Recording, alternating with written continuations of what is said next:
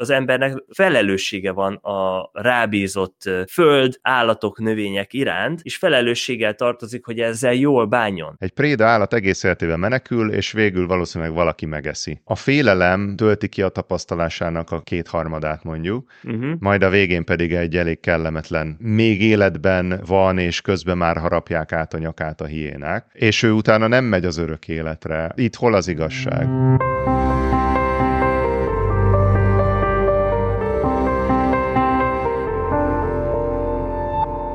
Sziasztok! Itt vagyunk újra a Létkérdések podcast engem Szilvai Péternek hívnak, és Szabó Viktor van itt velem. Hello! Szia Péter, sziasztok!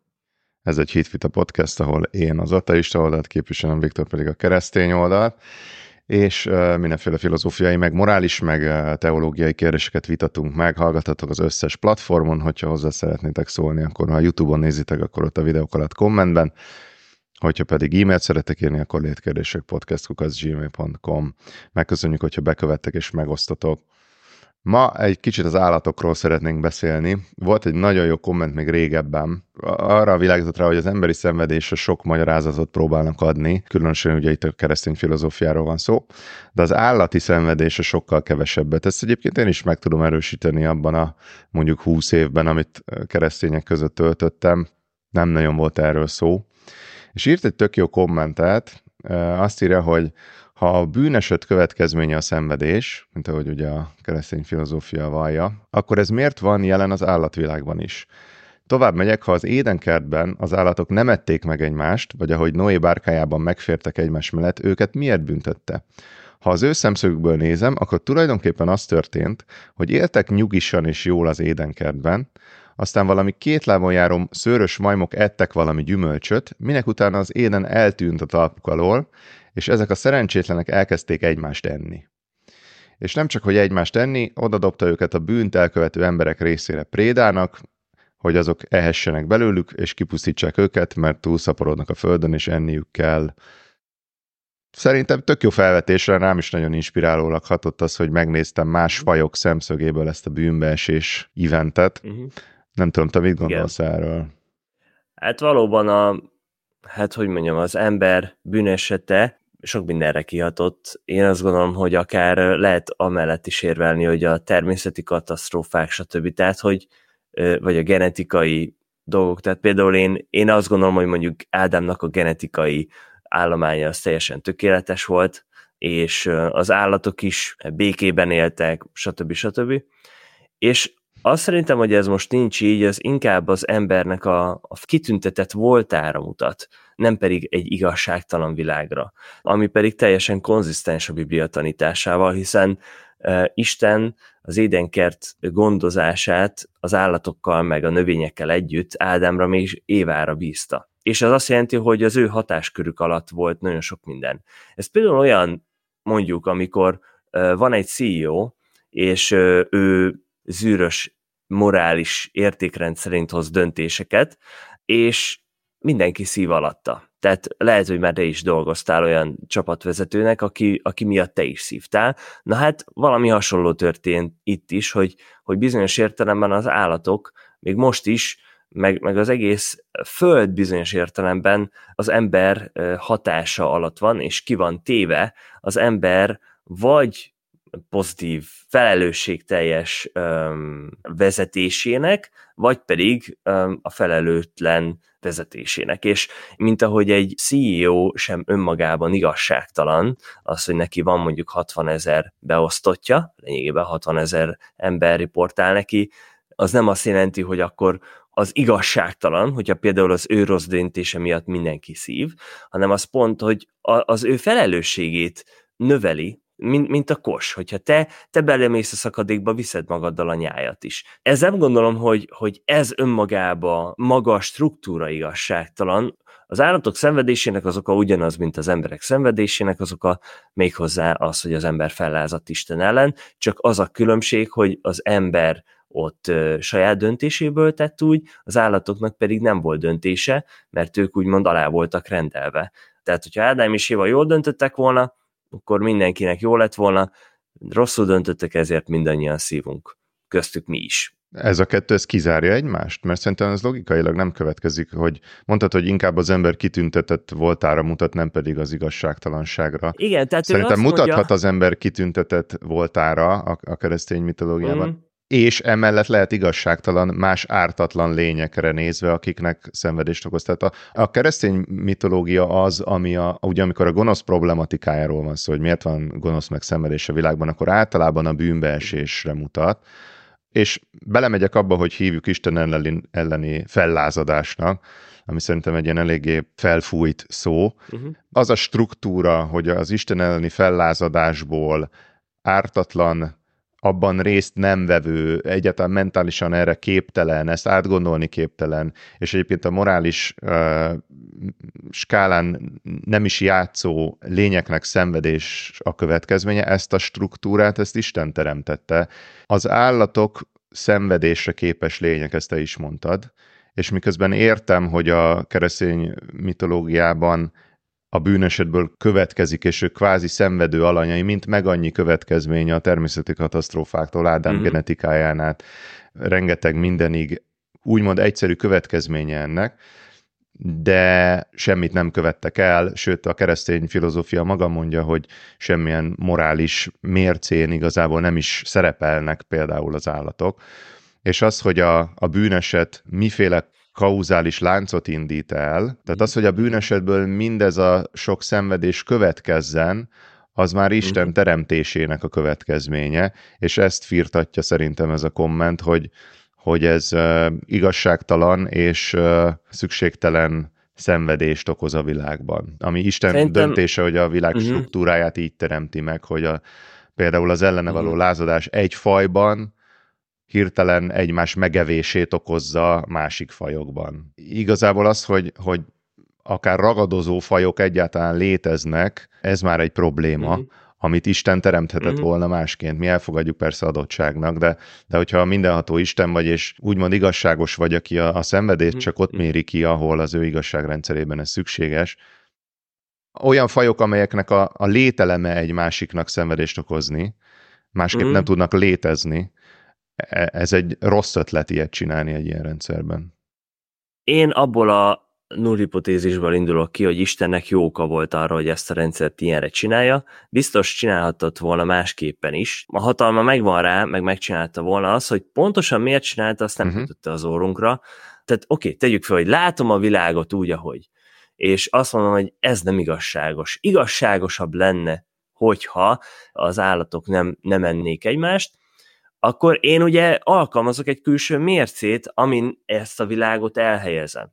És az a kérdés, hogyha ezt a világot ugye nem Istenbe gyökeresztetem, vagy Istenből következtetem, akkor mibe? És ugye te a, azt az álláspontot képviseled, hogy a fájdalom, meg a szenvedés, ugye, mert szemhieresszel együtt, hogy, hogy van az egyik végén a, a, az, aki, amikor mindenki lehető legtöbb fájdalmat él át meg, amikor senki semmi uh-huh. fájdalmat, meg az élvezetet. Tehát, hogy valahogy ezen a tengelyen helyezed el ezt a világot, és azt mondod, hogy figyelj, hogyha így, Isten így teremtette volna, akkor kevesebb szenvedés lenne a világban, ha jól értem. Igen.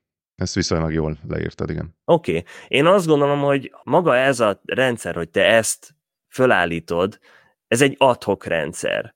Ez ugyanúgy hitalapú, mint az én, mint az, hogy én abból indulok ki, hogy Isten létezik. Mert honnan tudod, hogy, hogy az élvezet az jó, meg hogy a szenvedés az rossz. Tehát én értem, és, és azt gondolom, hogy így is lehet hozzáállni, csak ez nem egy bizonyított dolog, hogy ez a legjobb hanem ez csak egy állítás, amit Sam Harris is azt mondta, valami ilyesmit mondott, hogy we have to take a stand, tehát, hogy valahol ki kell indulni, és akkor legyen ez, tehát valahol le kell tűzni az ászlót, itt tűzzük le nem egy centivel arrébb, nem két centivel jobbra, hanem ott. És ez, ez legalább olyan hitalapú, mint amit én állítok. Egy, tiszteletbe tartom, csak, csak azt gondolom, hogy, hogy egy szinten állok. Nem az, hogy a keresztény, keresztények így, ó, légből kapott valami izé, Istenbe vonatkoztatják, ez, amit te képviselsz, az ugyanúgy légből, légből kapott.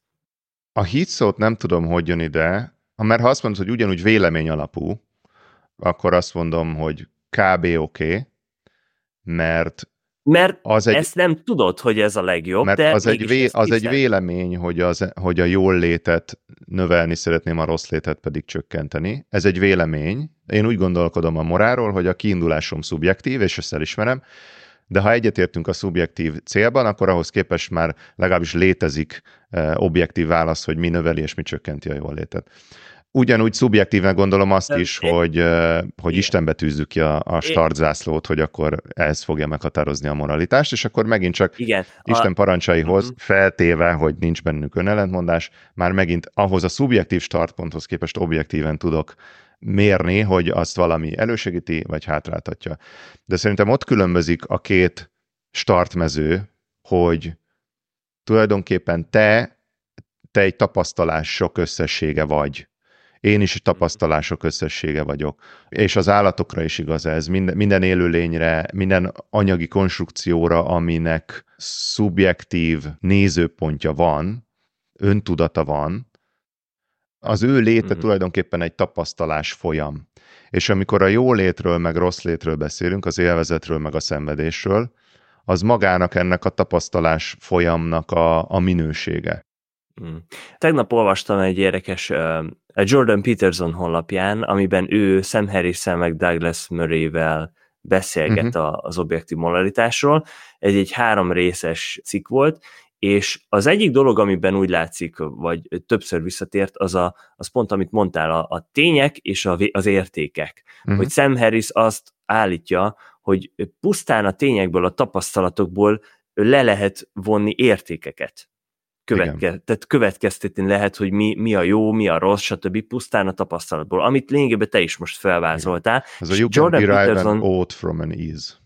Tehát, hogy abból, hogy mi Igen. van, levezethető Igen. az, hogy mi, Igen. mit, mit, kellene, mit kellene. Vagy hogy mi a jó. Igen. És Jordan Peterson szerint ez így önmagában nem ö, állja meg a helyét, hanem kell valami, ami alapján te ezeket a tapasztalatokat mér, ö, méred, és, és kategorizálod, hogy ez a tapasztalat jó, vagy ez a rossz, de hogy maga ez a mérce, amit te alkalmazol a tapasztalatokra, amivel kategorizálod, ez nem maga a tapasztalat. Tehát ez, ez feltételez egy ilyen, egy ilyen külső ö, keretrendszert, aminek a, fényében te a tapasztalataidat tudod szortírozni, de hogy önmagában a tapasztalat, csak úgy, csak úgy a, odadobolják a, a tapasztalatokat neked, abból nem következik, hogy miért pont ezt válaszom, miért ne az ellentétét. Na ez az, Úgy, amivel nem értek szerint... egyet vele, és szerintem ezt viszonylag könnyű belátni, hogy egyébként ugye én találkoztam, Sam harris is, meg Petersonnal is eh, találkoztam, uh-huh és mind a kettőnek viszonylag nagy uh, olvasója, meg követője vagyok, vagy tartalomfogyasztója.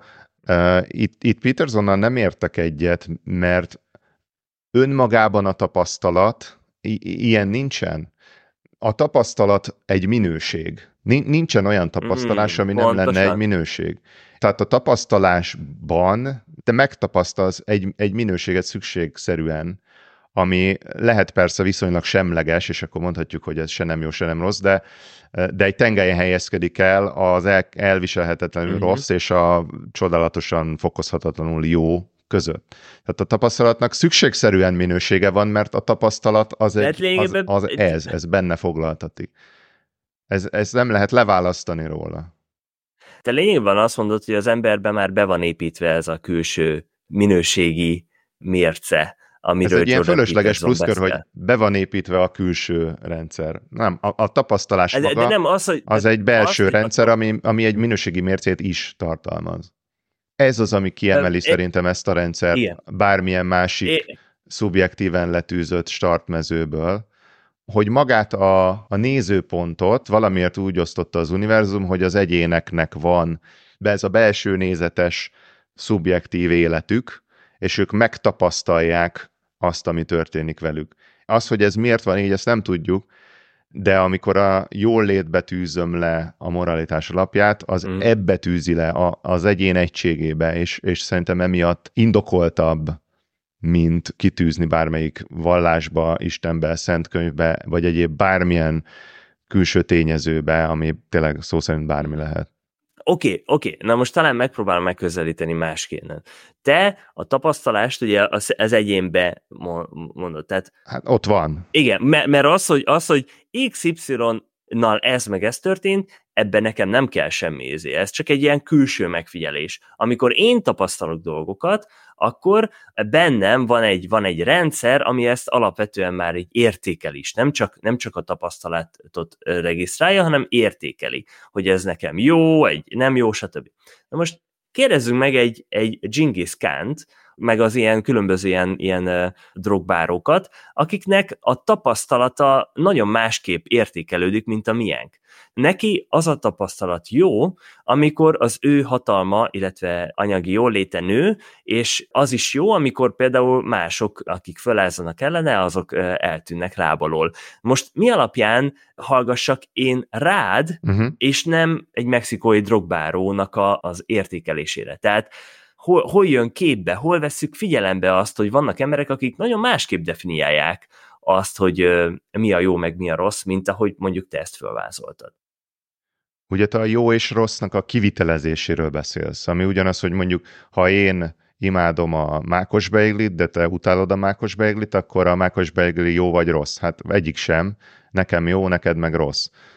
Most ez nem morálisan, mert, mert a beiglinek nincs annyira morális tartalma, de uh-huh. az, hogy a, a drogbáró mást vitelez ki önön jólétének megvalósítására, uh-huh. mint mondjuk, amit én viteleznék ki.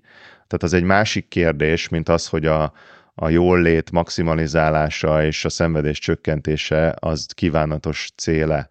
Az már a formája itt most, Persze, igen, most erről már beszéltünk, hogy a szenvedés, hogy kinek a szenvedése, ki mennyire, igen. milyen súlyban De ez él. történik a világban. Tehát, hogy van, van olyan morál, ami ráadásul szent könyvön alapul, amely morál alapján lefejezni más hitben élőket, az egy jó ötlet, és csinálják, és örülnek neki. Őszintén örülnek. Vagy van olyan morál, ami alapján repülőgépeket belevezetni felhőkarcolókba, remek dolog. Uh-huh. És megcsinálják. Uh-huh. Mi csinálunk? Nem értünk vele egyet, és megpróbáljuk megvédeni magunkat, vagy megpróbáljuk advokálni azt a morált, ami nekünk van.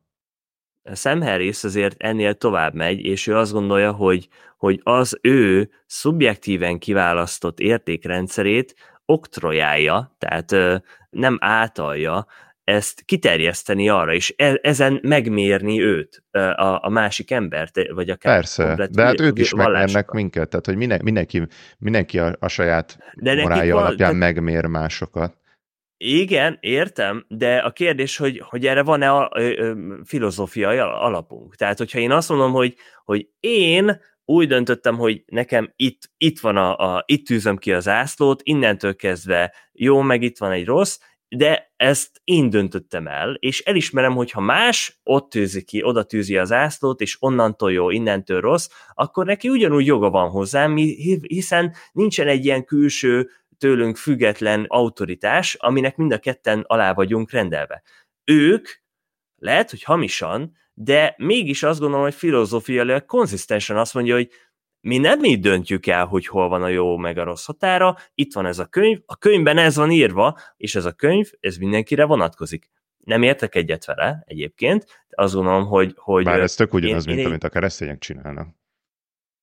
Igen, a különbség az az, hogy az egyik az egyik az igaz, a másik pedig nem. És ugye el is lehet mondani, hogy nem lehet mind a kettő igaz, hogyha az egyik objektívan azt mondja, hogy mindenkire ez érvényes, tehát a másik könyv pedig objektívan azt mondja, hogy mindegyikre egy másik rendszer érvényes, akkor a kettő vagy az mhm. egyik, vagy a másik, vagy mind a kettő hamis.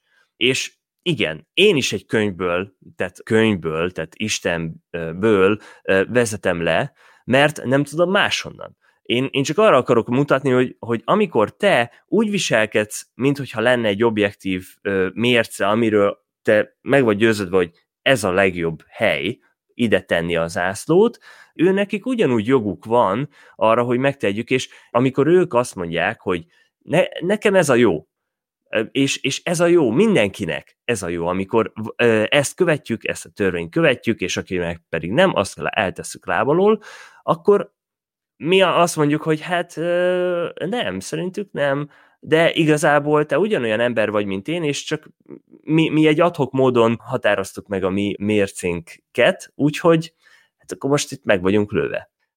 Én itt több ellentmondást Egyáltalán nem triviális. Ez nagyon furcsa volt hallgatni, mert olyan volt, mintha amellett érvelnél, ami mellett például a PC-k érvelnek, hogy hogy figyelj, hogyha mondjuk az iszlám világban totál el akarják nyomni a nőket, és zsákba akarják öltöztetni őket, mi aztán semmit nem mondhatunk, hiszen nekik ez a, ez a moráljuk. És amikor mi rájuk erőszakoljuk azt, hogy már pedig ez a nők jól létét csökkenti, és ezért ez rossz, akkor mi valamiféle elnyomást csinálunk. Ja, illetve hát a kereszténység is, mm. imádom hangoztatni, hogy az lenne a vallások békés együttélésének a kulcsa, hogyha az, hogy te valamit mondjuk tiltólistára teszel, mint keresztény, azt te tartsd be, és ne akard másra ráerőltetni. Tehát ha te nem akarsz abortuszt, ne csinálj abortuszt, ha te nem akarsz eutanáziát, ne csinálj eutanáziát, ha te nem akarsz házasságot szexelni, ne szexelj, stb. Tehát, hogy ne erőltesse rá senki az önkényes moráját másokra. Ha jól értem, te azt mondod, hogy az Isten alapú morálok, azért mondhatják ezt, mert, és ő, te az iszlámra mutattál, de én meg ugyanígy mutathatok a kereszténységre, hogy azt mondja, hogy mi ezt nem mi találtuk ki, hanem van a tőlünk független erő, ami a morált diktálja, ezért természetesen ez rám is igaz, de mhm. természetesen rád, rád is igaz, hiszen ő, hiszen igaz, hogy ez létezik, náluk Allah, nálad Isten, és ezért ez mindenkire igaz. Szerintem ez nem igaz, hogy ez egy objektív kezdőpont, hiszen látjuk, hogy ők szubjektíven kiválasztanak egy szentkönyvet, te szubjektíven kiválasztasz egy másik szentkönyvet, én pedig szubjektíven kiválasztom a jól létet. Tehát az, hogy, az, hogy oda van írva a könyvbe, e, ettől nem lesz objektív, hanem ez egy szubjektív választás, hogy én ezt a szentkönyvet, meg ezt az információ halmazt el fogom hinni. Attól, hogy te szubjektíven elhiszed ezt az információ halmazt, ami a Biblia, attól, a te szubjektív hitettől az még nem lesz igaz. Lehet, hogy igaz, nem lehet, attól hogy nem. lesz igaz, hogy én elvál. El, így van, el, így van, igen. így van. Igen. Tehát akkor itt vannak ezek a iszlám, a keresztény és a mondjuk szekuláris morát raktuk most véletlenül pont itt a terítékre. Mi, mi, mind a három szubjektíven indul, és visszatérek oda, hogy a, a, a különbség a, a szekuláris alapú rendszer és a másik kettő között az, hogy a szekuláris jólétalapú rendszer közvetlenül a tapasztalásra épít, és nincsen nagyobb magabiztosságú állítás, mint az, hogy a tapasztalásunk létezik. Ez az, amit mondtam, mi magunk tapasztalások vagyunk. És a tapasztalás egy, egy inherensen minőségi dolog, ami, ami lehet jó és lehet kellemetlen, és az, hogy a, a tapasztalás minőségét javítani jó, és a tapasztalás minőségét rontani rossz, hogy ezt tagadjuk, ahhoz az emberi tapasztalást, magát a szubjektív szemszöget kell tagadnunk. És ne, ne, Nagyon... ilyen formán egy Aha. picit kiemelkedik szerintem ez a szubjektív választás a közvetett információktól, amik szent könyvekben vannak leírva. Uh-huh. Tegyük fel, hogy van Isten.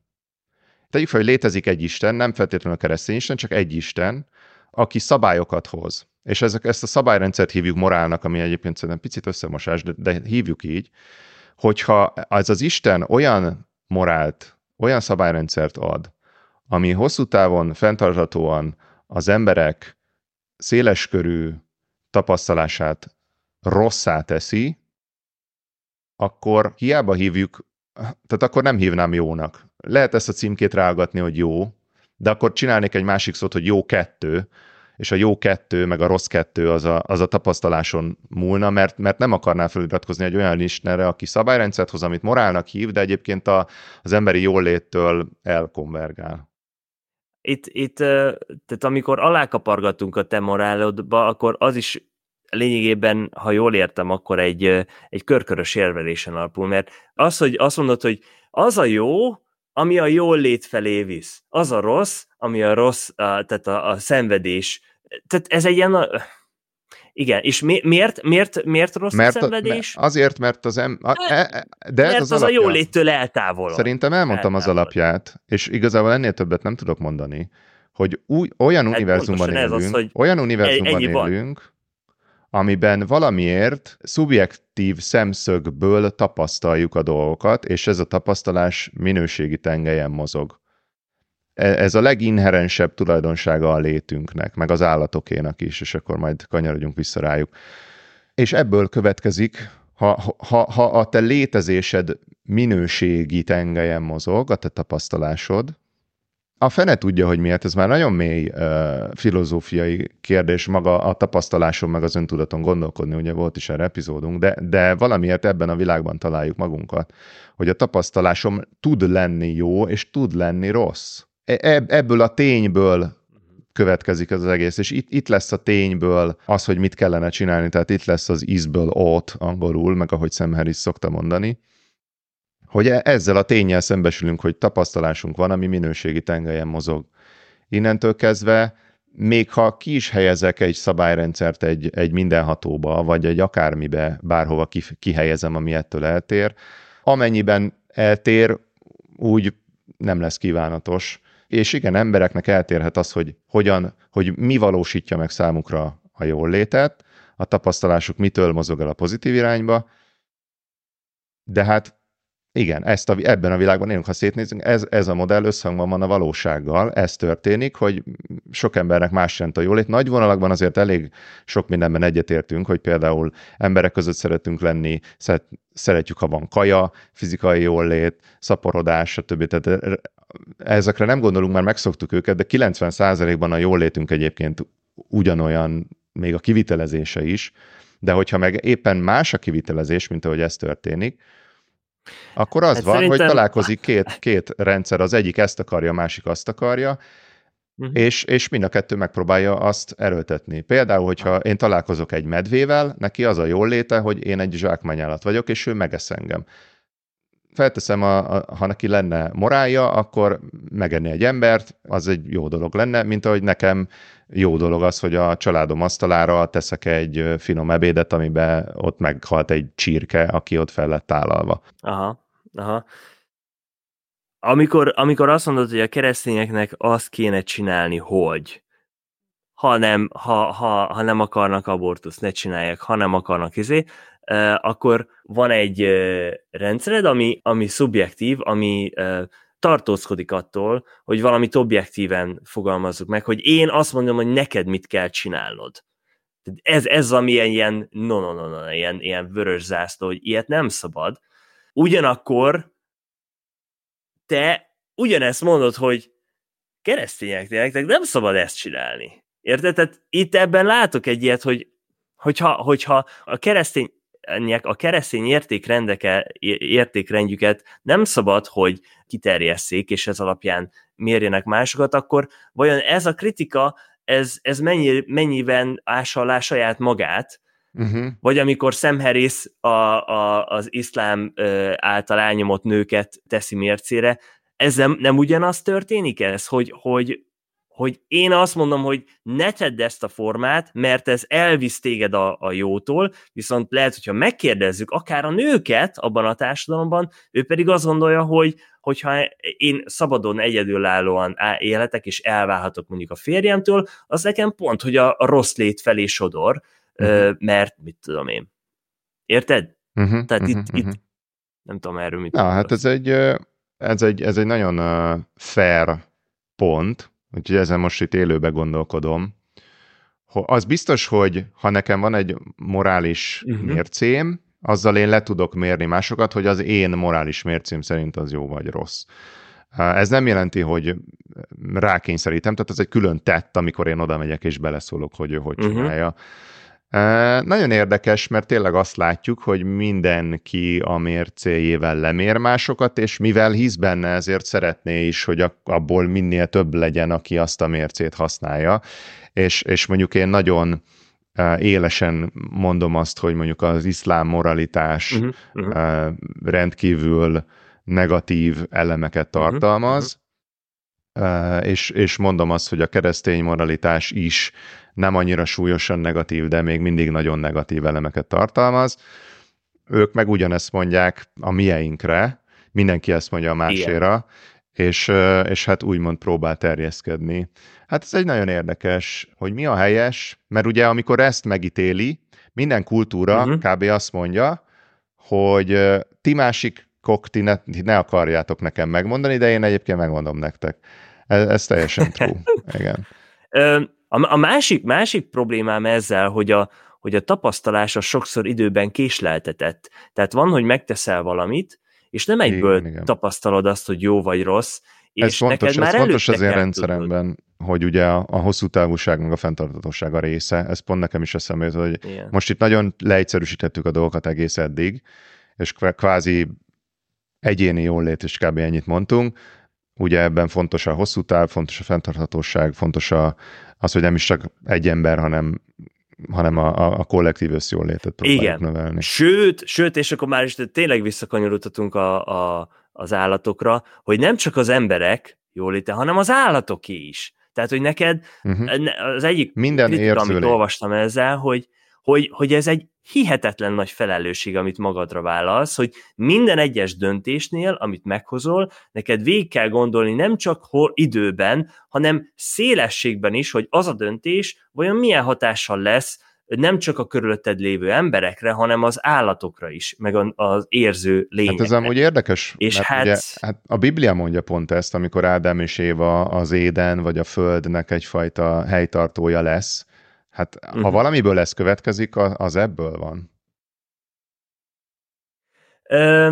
a kérdés az, hogy mit parancsol Isten. Nyilván az mondjuk, hogyha egy állat kínzás, azt gondolom, hogy keresztény etikai alapon is elítélendő, és elég könnyen bebizonyítható, hogy az nem az nem, nem egy jó sáfárkodás azzal, amit Isten ránk bízott.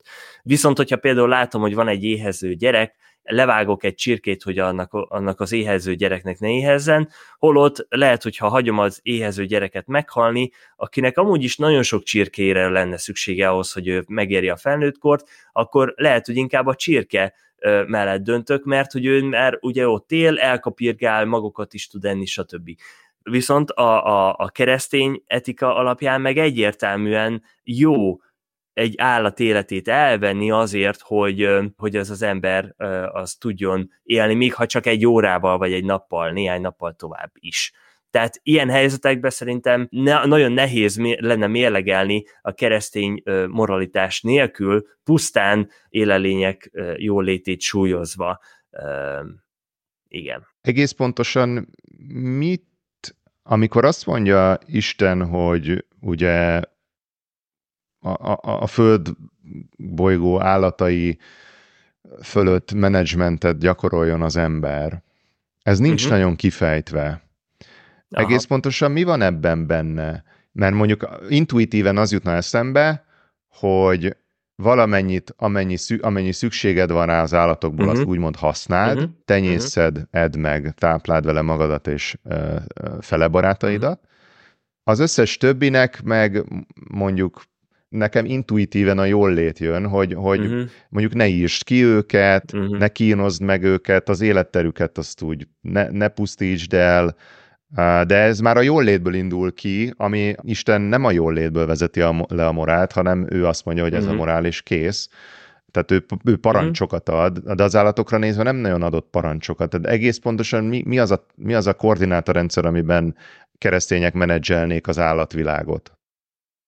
Ez, ez egy nagyon jó kérdés. Én azt gondolom, hogy sokszor a Biblia nem részletes szabályokat, alapelveket ad, és, és ránk hagyja ennek a kidolgozását. És bizonyos értelemben ez e, szabad teret ad, tehát szabadságot ad, meg, meg úgy szinte egy felelősség is, és lehetőség arra, hogy ezt a, akár az évek, évszázadok során fejlesszük is azt nem tudom, mondtam-e itt már egy podcastban, hogy felnövek vagy gyerekkoromban a szüleim tyúktartása, tojástermeléssel foglalkoztak, és akkor érdekes, hogy most akkor 30 évvel ezelőtt milyen standardok voltak a tojás, tehát a tyúktartásra vonatkozóan.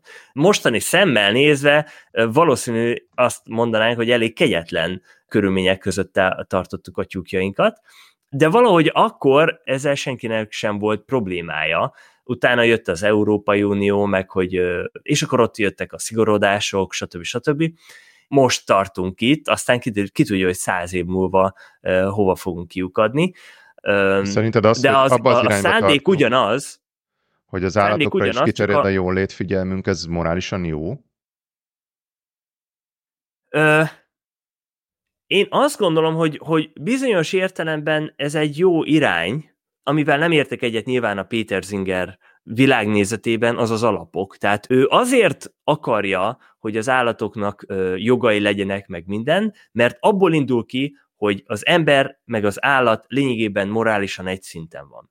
Bocsánat, Én elmondom, hogy Péter Singer szeretném... ugye egy ausztrál morális filozófus, aki a 73-ban vagy 75-ben adta ki először a ilyen állat, állat, Igen, állatvédelem. állatjóléti filozófiáját, és ő, ő felhasználta azt a szót, hogy speciesm, vagyis faizmus, tehát ő, ő, ő önkényesnek látja azt a határmegvonást, hogy egy, hogy egy állat jól léte az kevésbé fontos, mint egy emberé, bár ő is tesz fokozatokat, hogy mondjuk egy bogár az kevesebb szenvedésre meg jól létre képes mm. az idegrendszer komplexitása miatt, mint mondjuk egy tehén. Igen. Tehát így, Igen. így ilyen formán tesz különbséget de a, magát a szándékot, hogy a jól létre figyeljünk és a szenvedést csökkentsük, azt határ nélkül kiterjeszti a többi fajra is.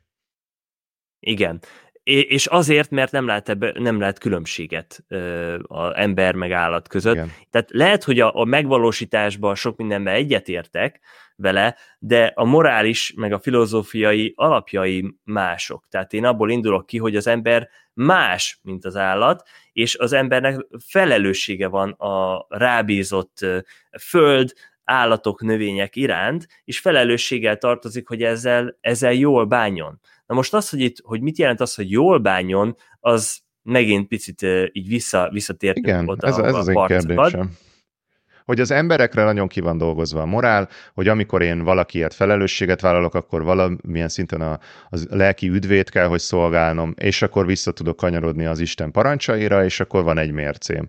De az állatokkal kapcsolatban nem adott Isten parancsokat, leszámítva ezt a mission statementet, hogy uralkodjunk felettük, és akkor egyáltalán mit jelent ez, hogy sokat csinálok, hogy sokat ehessen az ember, akinek van lelke és üdvözülhet, vagy, vagy, vagy a jól létre figyelek, mm. de azt meg milyen alapon, hiszen nincs rá parancs, tehát nincs, nincs morális kötelesség, ami a állatok jól létére vonatkozna. Igen, e, egyrészt van a, az ószövetségi törvények között is vannak, vannak állatokra vonatkozó törvények, és ezek általában olyanok, vagy hát amik most így eszembe jutnak, amik így megvédik az én állatomtól a többi ember. Tehát például, amikor van egy ökröm, és az fel, fel, felöklel, öklelős az ökör, nagyon agresszív, és akkor ott vannak törvények, hogy ha valakit felöklel és meghal, akkor meg kell ölni az öklöt, de hogyha a gazda tudta, hogy ez az ökör öklelős, és mégis hagyta, hogy ez az ember nem figyelmeztette azt az embert, akkor őt is meg kell ölni. Tehát, hogy, hogy lényegében nem itt, itt, am, amikor az ember és az állat interakciója van, de ugyanakkor van egy olyan példabeszéd is, hogy, hogy az igaz ismeri még állatainak kívánságát is, viszont az, a bűnösnek még az irgalma is kegyetlen. Tehát bizonyos értelemben az, amikor én a, a, az embertársaimat szeretem, mint önmagamat, ahogy a Biblia ezt parancsolja, akkor ez valahogy így természetes módon ki fog, öm, ö, ki fog túl fog csordulni a, a körülöttem lévő állatokra. Tehát, hogyha például én... De a szeretet én, én az az üdv, üdv, üdv kívánását és elősegítését jelenti nálad, nem? Tehát az nem tud kicsordulni az állatokra. De, tehát nyilván én azt szeretném, de a viselkedésbe jelenik meg inkább, például a, a családtagjaimról gondoskodok, enni adok nekik, akkor nyilván akkor az állataimnak is adok enni, még hogyha hideg van, eső van, tél van, ez sokszor én is láttam édesapámat, úgy, úgy nem lehetett a tyúkokat otthagyni, volt ugye ez, ez ugye családi utazást, programokat is félbeszakított, vagy extra logisztikát igényelt, tehát hogy gondoskodjak a, a, az ő ellátásukról, ha valami beteg, akkor próbáljak erre reagálni időben, és akkor nyilván itt például közbe jön egy kérdés, egy olyan, hogy mondjuk a, az, hogy egy beteg csirkét levágok, vagy hogy törött a szárny, és, és vagy csipkedik, olyan is volt, hogy, hogy vala egymás ellen kezdtek agressziót, akkor vagy külön teszem, vagy pedig, hogyha annyira beteg, akkor már levágom. Viszont emberrel mondjuk nem teszem meg ugyanezt. Tehát, tehát hogy mondjam, nem, nem egy az egybe alkalmazom ugyanazokat az elveket, mint amiket az emberre, de, de bizonyos mértékig kiterjesztem a, a jól létet. Tehát például embert nem ölöm, a, a gyerekemet nem ölöm meg, de a tyúkot megölöm azért, hogy a gyerekeim tudjanak enni ilyen. Egyszerűen. Na ez az, hogy én azt látom, hogy a közös nevező itt a, a, a viselkedések alatt az még mindig a jól lét. Ami nyilván más egy tyúknál, meg egy embernél, de, de igen, hogy ha, ha igen, gondoskodjak csak... egy állatról, ez alatt a gondolkodás alatt a tengely az a jól lét, ami pedig Isten számára ez a fogalom maximum közvetetten létezik, mert Isten embereknek adott parancsokat, és ő ezt hívja morálnak. Aha. A, ami... Azt látom, hogy ami történik az az, hogy ebben a helyzetben a te morális és az én morális ö, ö, rendszeremnek van egy átfedése. Én azért csinálom ezt, mert Isten ezt mondta, és azt gondolom, hogy az a jó, amikor én azt csinálom, amit Isten mond. Te valahogy máshogyan érkezel ide, de végső soron te is ugyanúgy enni adsz a, a családnak, stb. stb. Illetve, hogy én közvetlenül odaugrok a, a jól léthez, és ugye ez visszavezet a ősi dilemmához, hogy azért jó valami, mert hmm. Isten azt mondja, vagy Isten azért mondja, mert jó. Hogyha azért jó, mert Isten azt mondja, és szerintem a kereszténység inkább ezt ide tenné le a voksát, hogy valami azért jó, mert Isten azt mondja, akkor viszont holnap megváltozhat ez, vagy az Isten azt mondja, hogy gyilkolj meg egy csecsemőt és kínozd meg, akkor az hirtelen jó lesz, mert van az a kontextus, amiben ez jó. Ha viszont Isten azért mondja, mert jó, akkor Istenre, mint közvetítőre nincs szükség, hanem akkor az csak simán jó. Igen, ez az euftória dilemma, erről szerintem már beszéltünk, erre a például William Kringnek az a válasza, és amúgy egyetértek vele, hogy ez egy hamis dilemma. Tehát itt te most két opciót vázoltál föl, van egy harmadik is még hozzá, ami azt mondja, hogy Isten azért mond valamit, mert ő jó. Tehát, hogy a, a Isten parancsolata az ő személyében ö, ből fakad. És, és ez egyik, egyik dilemma sem, egyik, a, a dilemma egyik szarva sem, amit te elmondtál, hanem, hanem ez egy harmadik út, ami azt gondolom, hogy konzisztens. Hmm. Szerintem ez egy szójáték filozófia. Szerintem ez egy értelmetlen kijelentés. Ez honnan, honnan veszük, hogy, hogy, hogy Isten jó. Na mindegy. Uh, állatok, állatok. Igen. Amíg az igazságra akartam e, egy utolsót. Igen. Uh, sokszor mondtad, hogy hiszel abban, hogy Isten igazságos, és akkor, amikor, és akkor amikor az állatoknak a jól léte csökkent, és hirtelen elkezdték mm. egymást tenni, ahogy kommentelőnk írja, mm. az édenkertben az állatok nem ették meg egymást, az ő szemszögükből nézve éltek nyugisan jól az édenkertben, aztán valami két lábon járó szörös majmok, ezek volnánk mi, ettek valami gyümölcsöt, minek utána az éden eltűnt a talpuk alól, és ezek a szerencsétlenek elkezdték egymást enni. Hogyan lehet igazságos ez a szituáció, amiben az állatok találták magukat? Értem, hogy természetes következménye a keresztény gondolkodás szerint az Isten ellen való lázadásnak, vagyis a bűnbeesésnek, de az, hogy valami következik valamiből, attól még nem feltétlenül igazságos. Tehát, hogyha én elveszem a munkámat egy rossz CEO miatt, uh-huh. attól még én úgy érzem, hogy úgymond unfair volt ez az esemény, én, én jól dolgoztam, uh-huh. és pont az a traumám egyik oka, hogy Bakker uh-huh. milyen úgymond igazságtalan Igen. külső körülményeknek voltam kitéve.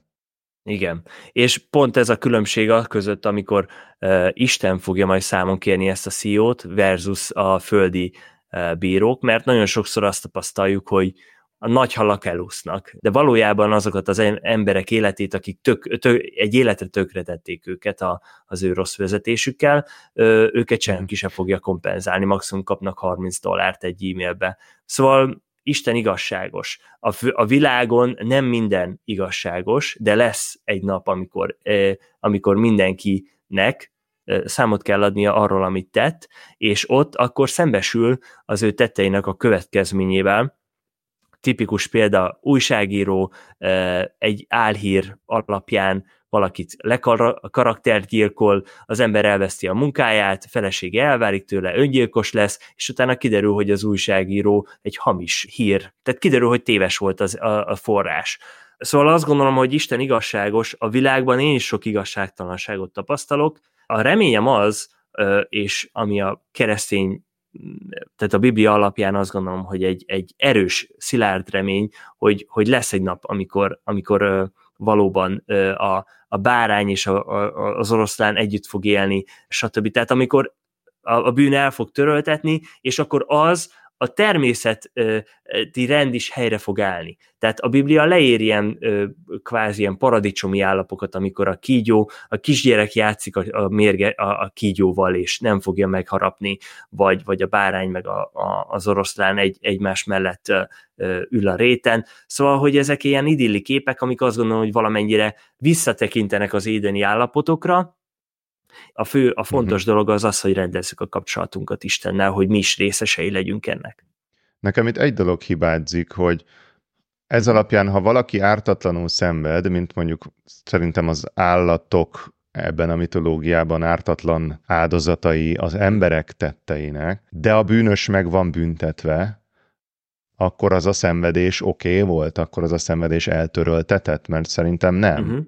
Tehát attól, hogy mondjuk valakit lekaraktergyilkolnak, mondjuk elvált a feleségétől is öngyilkos lett, és utána az újságírót még akár börtönbe is teszik, uh-huh. attól még az ő szenvedése nem törlődött el, és itt, nem... Itt uh, az egy érdekes kérdés, hogy Isten például egy ilyen helyzetben mit fog, milyen büntetést fog kiszabni. Csak ha nem. téged bántanak, és aki téged bánt, Igen? azt utána megbüntetik, ez már nincs hatással rád, ezt akarom mondani. Nem lesz neked Igen. attól jobb. Az igazságérzeted vagy a bosszúszó miatt kielégülhet, de a, a szenvedés, ami megtörtént veled, nem törlődik Igen. el, és annak az emléke. Szerintem ez elégtelen.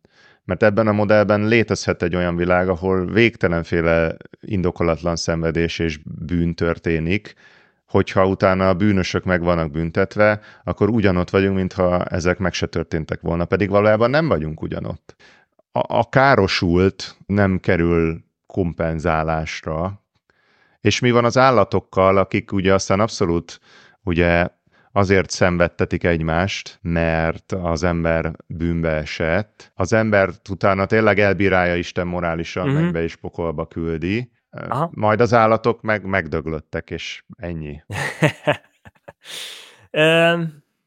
Itt hol az igazság? Igen, az állatok, tehát e, ez egy jó, jó kérdés, ezen őszintén szóval nem gondoltam valóban, nem sokat gondolkodtam, hogy ha például én megkínzok egy állatot, biztos vagyok benne, hogy azt azért is úgymond számon lesz egy kérve.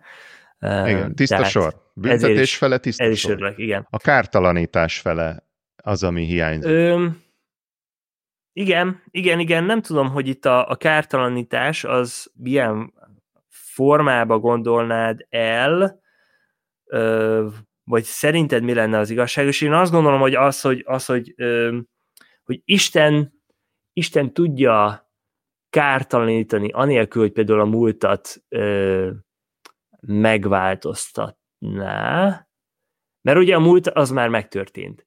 Például az egyik Zsoltár azt mondja, hogy eltörlöd a, a bűnösök emlékezetét örökké lehet esetleg érvelni a, a, amellett, hogy, hogy Isten a memóriánkkal valahogy manipulál, és a, a nega, bennünket így negatív sérelmeket, meg ezeket a, a, a memóriákat valahogy vagy más kontextusba helyezi, vagy úgy amblok elveszi. Hogy, hogy, ez, hogy ez ne, Van ne... egy ragadozó állat, ez az életformája, egész életében, sőt nem is egy ragadozó, egy, egy, egy, egy őz, aki ugye egy préda uh-huh. állat egy préda állat egész életében menekül, és végül valószínűleg valaki megeszi. Gyakorlatilag a, a, a, félelem tölti ki a tapasztalásának a kétharmadát mondjuk, uh-huh. majd a végén pedig egy elég kellemetlen még életben van, és közben már harapják uh-huh. át a nyakát a hiénák, ami mind az ember bűnének a következménye, uh-huh. hogy ez megtörténik, uh-huh. és ő utána nem megy az örök életre, ahol a memóriájával lehetne manipulálni, ő meghalt, és ennyi volt. Az ő léte egy, egy, egy jó nagy kupac szenvedés volt.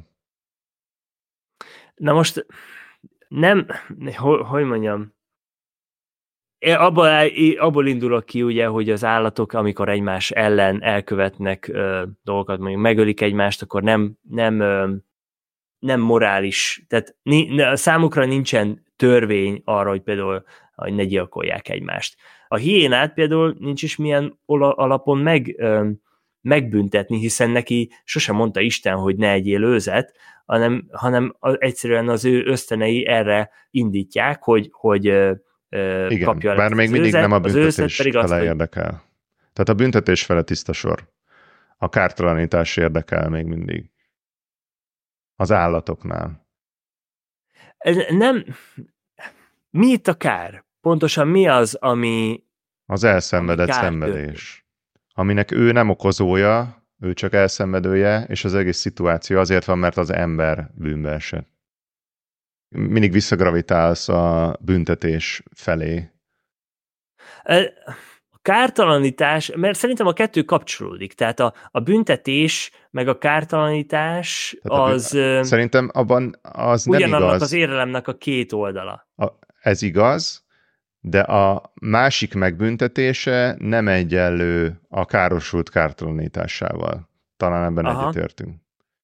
És nagyon sok szó van a büntetésről, és erre ezért mondják, hogy Isten igazságos, de szinte semmi szó nincs a kártalanításról, pláne az állatok kontextusában, akik Aha. kompletten azt, azt, talán abban is egyetértünk, hogy ez egy igaz állítás, hogy az állatvilágban rengeteg szenvedés van, folyik, és mindig is folyt, ami mind az állatvilágban lévő összes szenvedés 100,0%-a az az emberi bűnbeesés következménye a keresztény mitológia szerint.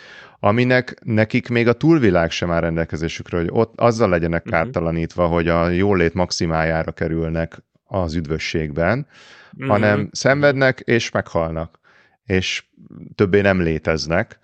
Lehet, hogy sok ember pokolra kerül, Mhm. de, de rajtuk ez már, már nem segít. A, én azt gondolom, hogy a kártalanítás akkorról akkor beszéltünk, amikor van valakinek valami joga, mondjuk a magájtulajdonna, és azt elveszik, akkor joga van arra, hogy ezt valahogy visszakapja, és itt történik a kártalanítás. Az állatoknak, én azt gondolom, hogy mivel öntudata nincs az állatoknak, olyan emberi, mint egy ember, ezért jogról sem tudunk beszélni, maximum az emberen keresztül. Hát ők így jártak. Tehát az nem lehet, hogy egy őz odáll hozzám, és hogy nekem jogom van arra, hogy jól bánj velem, mert, mert hogy én, én ezt Istentől ezt a jogot kaptam. Nem. Az állatokat Isten Hú, az embernek alárendelve teremtette, és az embernek mondta azt, hogy vigyázz az állatokra, de az állatoknak nem mondta azt, hogy figyelj, neked jogod van a- megkövetelni az embertől, hogy, hogy ő jól vigyázzon rá. Tehát Mhm. uh-huh. itt, itt szerintem itt bukik el a kárt, az állatok kártalanítási igénye, úgymond, hogy nincsen jogalap. Ezért, ezért furcsa nekem a kérdés, és nem tudom hova tenni, lehet, hogy ezért gravitálok mindig a büntetés felé. Nem, nem látok ennek bibliai alapját az állatok számára. De az is egy jó kérdés, hogy akkor, ha a macska megeszi az egeret, akkor most mi, mi történik, meg kit fognak úgymond kárpótolni, ki milyen kárpótlást igényel, mert ha nem eszi meg a macska az egeret, akkor éhen hal, és, és az ő jól léte csökken. Egyébként erről csak egy zárójeles megjegyzés, hogy olvastam, hogy a Peter Zinger megpróbálta a saját macskáját vegetáriánus kajával etetni, és tudod, mi lett a következménye? megdöglött. Hogy sokkal jobban fogott egeret utána a macska. Szóval, hogy... Ah, nice. Uh, igen. Hú, Na mindegy, na jó. de igen. Összességében ezt megfigyeltem, hogy a nagyon sokszor kérdés nálad a, a jogalap, meg hogy milyen alapon, és erre általában az erő a válasz, illetve Isten a válasz, de Isten tulajdonképpen ő egy, ő egy potenciál, ő egy hatalom, ő ad jogalapot bármire, a, a morált is ő diktálja, ha ő mondja, akkor azt már még objektívnek is hívjuk a morál esetében, és az és csak az jogos, amit ő megenged vagy deklarál. Én mindig valamilyen általában jól létből, vagy, vagy a világ jelenségeiből vezetek le mindent, nem pedig egy autoritásból, egy hatalomból. Szerintem hatalomból levezetni értékeket meg morált, az nagyon visszás. A, egyébként Én a, meg azt gondolom, hogy enélkül még nem lehet. Tehát én azt gondolom, hogy amikor uh, Istent kivesszük a képből, akkor az egész úgy lóg a levegőbe, vagy, vagy azt csináljuk, hogy kiterjesztjük akkor, hogyha az embernek van ehhez joga, akkor az állatoknak miért nincs, meg stb. stb. Ez a Peter Singer út, út, vagy pedig azt mondjuk, hogy igazából senkinek sincs joga semmihez, és, és ez pedig az egész eddigi demokratikus, meg mit tudom én, milyen társadalmi rendszereket hát vagy alássa, azt mondjuk, hogy mindenkinek mert... van joga mindenhez, amíg az a másik jogait nem csorbítja. Uh, szóval én, én, a, én amit észrevettem a másik oldalról, vagy a te oldaladról, hogy, hogy gyakran azt veszed, veted szememre, hogy, hogy Istennel válaszolok dolgokat, Istennel válaszolok meg dolgokat, és erre a te kritikád az, hogy ez túl triviális, mert akkor az, az korábban mondtad, hogy további vizsgálatot megakadályoz, az ember itt akkor megáll, meg stb. Hát illetve, hogy a mindenható és, kártya, az, az, ez egy Jolly Joker, ami minden, minden előhúzható, és okán borotvájával ellenkezik. Ugye amikor az elején el, elkezdtük ezt a podcastet, akkor, akkor ugye az volt a kérdés, hogy mi az igazság, hogy megismerjük az igazságot. És én azt gondolom, hogy ha egy kérdésre a válasz triviális, de az az igaz válasz, akkor én inkább inkább szeretném a triviális, de igaz választ, mint a nem triviális, de valójában e, hamis választ. E, csak azért, mert valami triviális, egy válasz triviális, én nem, nem szeretném elengedni, hogyha az az igazi válasz. Ezzel egyet. Lehet, hogy rossz válasz, de, Csak a, de igen, akkor az... azért engedjük el, mert rossz, nem azért, mert triviális. Így van. A triviális válaszal csak az a baj, hogy a ezen igazság megismerési úton egy nagyon veszélyes állomás. Mert ki lehet írva rá, hogy végállomás, sőt, ki van írva rá, hogy végállomás, és közben pedig lehet, hogy van még egy csomó állomás. Az állatokra egyébként így szekuláris szempontból én azt látom, hogy abba az irányba terjedünk, hogy a, a jólétre való figyelmünk az egyre terjed ki. Ugye Ószövetségben kb. az volt, hogy a, a törzsön belül érvényes a jólétre való figyelem, utána az lett, hogy mm. már a fele barátunkra, tehát kvázi minden élő emberre mm. igaz, és szerintem afelé tartunk, hogy most már megenged, megengedhetjük azt a luxust, hogy egyre több és több eh, állatnak is a jólétére figyelünk, akár tenyésztjük őket, akár csak együtt élünk velük ezen a bolygón, ami egy jó dolog. Aztán, hogy ennek hol van a felső határa, az fogalmam sincs, de örülök, hogy Igen. így van. Hát időnk lejárt, nagyon köszönöm, uh-huh. jó hosszú volt ez a rész. El is kanyarodtunk kicsit az állatoktól, de hát az állatokkal való bánásmód meg a morál kérdésköre az erősen összefügg, úgyhogy emiatt tettük ezt. Szilvai Péter és Szabó Viktor vagyunk, hallgassatok minket mindenhol, kövessetek be, és ez volt a Létkérdések Podcast. Sziasztok! Sziasztok!